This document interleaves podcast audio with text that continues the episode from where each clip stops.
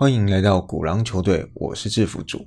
电动车成为减碳议题中大家第一个会直接联想到的，但其实这就是话题性停留的刻板印象。透过不断的媒体放送，令人们在听到电动车时，就是节能减碳救地球。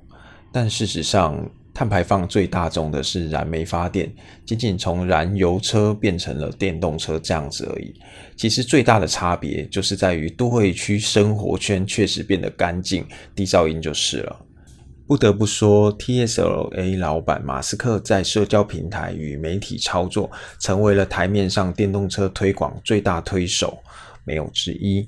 他也一要成为电动车最具话语权的代表性人物。钢铁人马斯克这个称呼，其实我之前并不清楚来由是什么，查了一下才知道，说是以电影《马斯克》来塑造主角东尼·斯塔克个性。马斯克也曾在电影中客串演出过一次。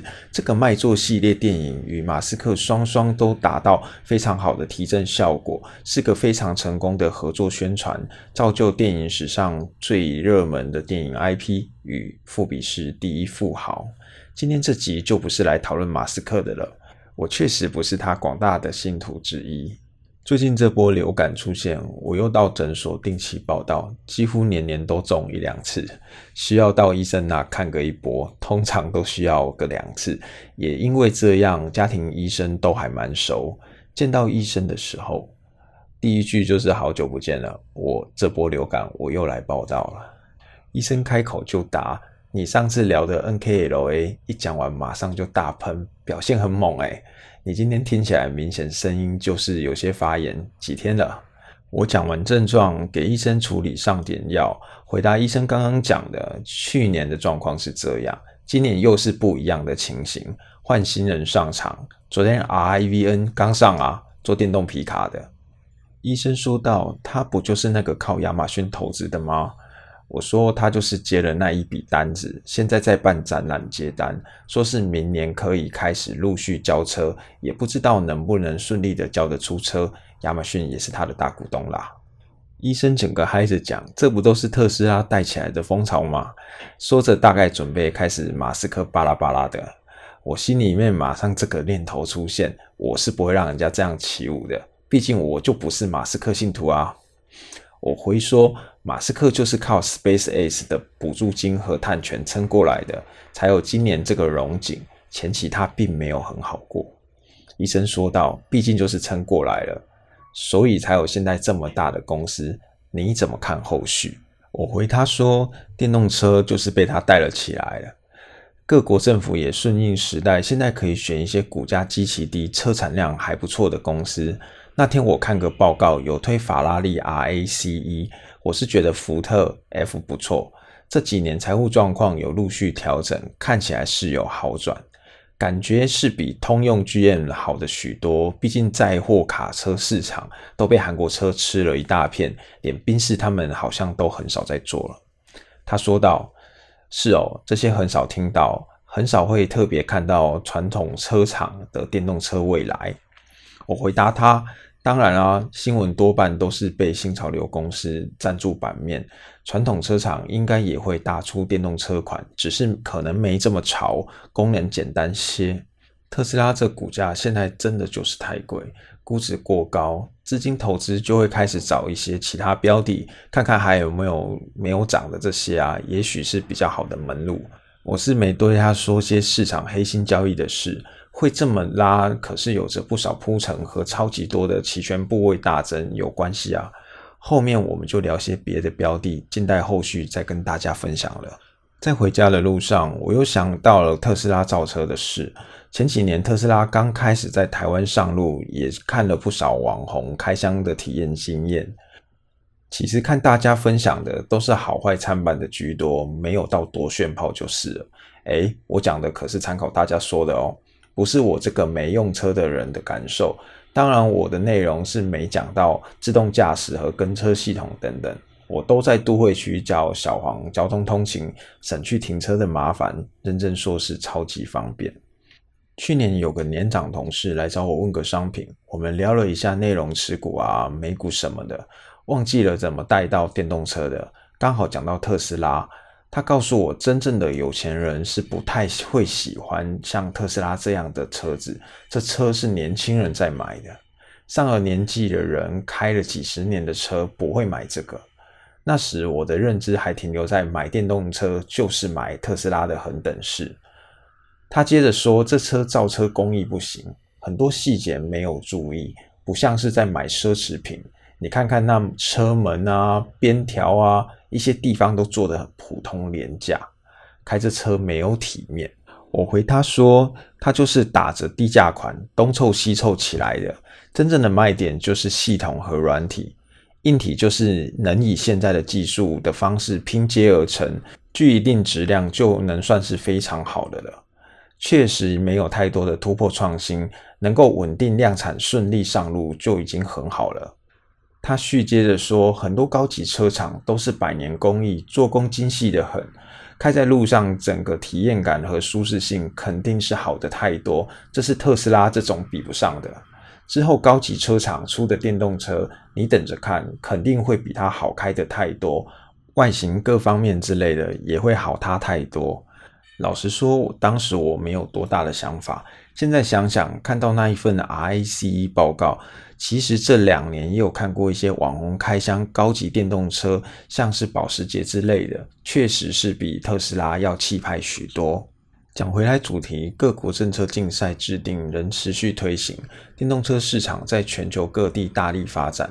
除了中国去年开始减少补贴金额，扩大补助范围到非中国籍车厂，主要就是特斯拉上海外海的超级工厂量产出来的受惠，开始整顿各地方政府到处撒钱乱扶植的现象。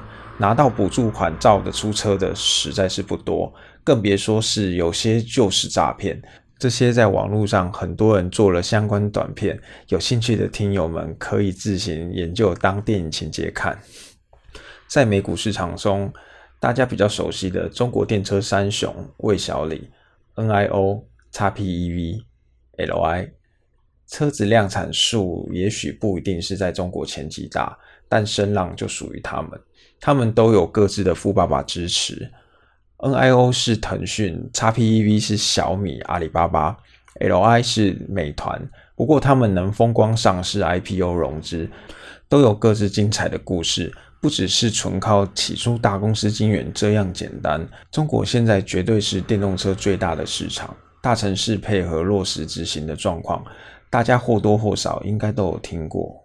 讲到美国，美国近期最大的相关议题就是拜登推行基建政策，补助电动车厂，内容对底特律三大车厂是绝对的利多。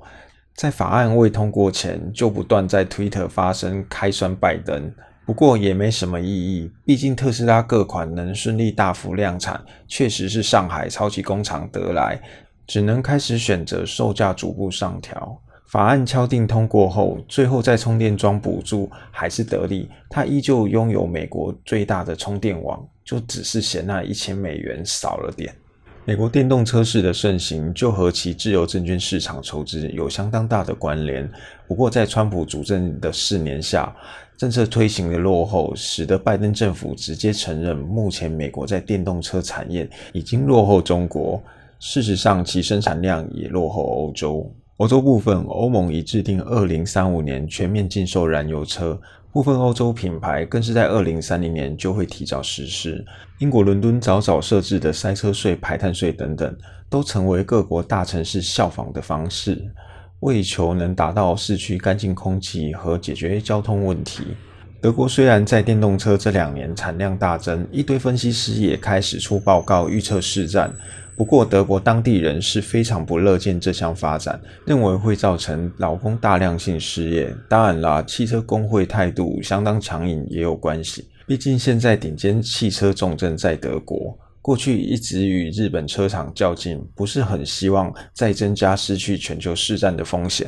特斯拉设厂在柏林外交的超级工厂四号一直不是很顺利，直到今年十月才落成，比原先预估的时间晚了相当久。重点当然不会是在环境保育，很多事总是有个最大起因。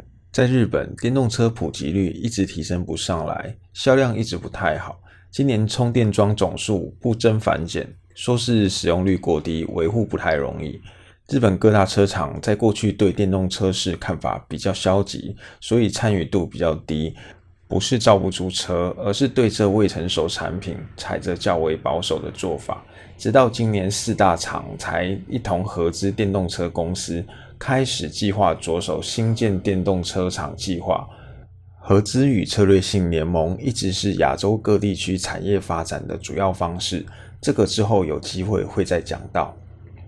日本在这各大国竞争电动车之际落后，其实都是在看国际态度，像是减碳与产业发展，再来就是与其国内核电绿电发展议题有关。现在开始追赶电动车来不来得及？我想，若是以时下市场来论。认真说，以日本供应链实力，合力要推出日系电动车规模，应该还不太难。电动车之所以成为新创产业，可以挑战传统车厂龙头，前面有说到，筹资是很大的关键。美国 SPAC 借壳上市，这个空白支票公司制度成为最大燃料助力，在二零二零年最为高峰。二零二一年开始借 Space 上市的热门公司，就不是多为电动车产业的了，像 NKLA 啊、LCID 啊、FFIE、PTRA 都是去年那一大批借壳上市的代表。在这一大票车厂，罗勇代表是谁？从中国开始有未量产车厂陆续退市，就是那种一直不断处在研发那一类。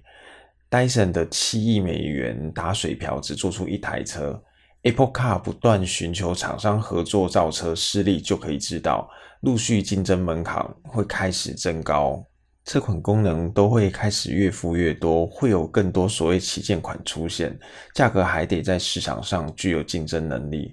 每款新车上市，一堆不时打着特斯拉强敌的口号，实在也太没梗了些。特斯拉在今年初相中下一个设立工厂地点在俄罗斯，而不是选择巨大人口市场的印度。我想刚才有提到柏林设厂的难题，以及未来扩厂阴影，必须要有所准备。在政策不论下，欧洲市场在消费能力上也远高过于印度。现在印度用关税的方式让中国货车子现在进不去，也是为了保护国内的汽车传统工业。在传统车厂开始逐步加入电动车市的第二轮竞争后，跑在前面的还得持续不断维持话题与口碑行销。现阶段产业走法和先前智慧型手机起步的那段过程相似，人们使用习惯也开始逐渐转换。车厂不断和时间竞争与推陈出新，存留下来的才是最后笑着的赢家。在最后讲讲该选些什么。曾经的手机大厂都可能消失在市面上。就产品来讲，我想长期而言，我会选欧洲车系。有个广告口号卖得很好，他是这样讲的：“你终究要开欧洲车的，那为什么不一开始就开？” 我是制服主，我们下回见，拜拜。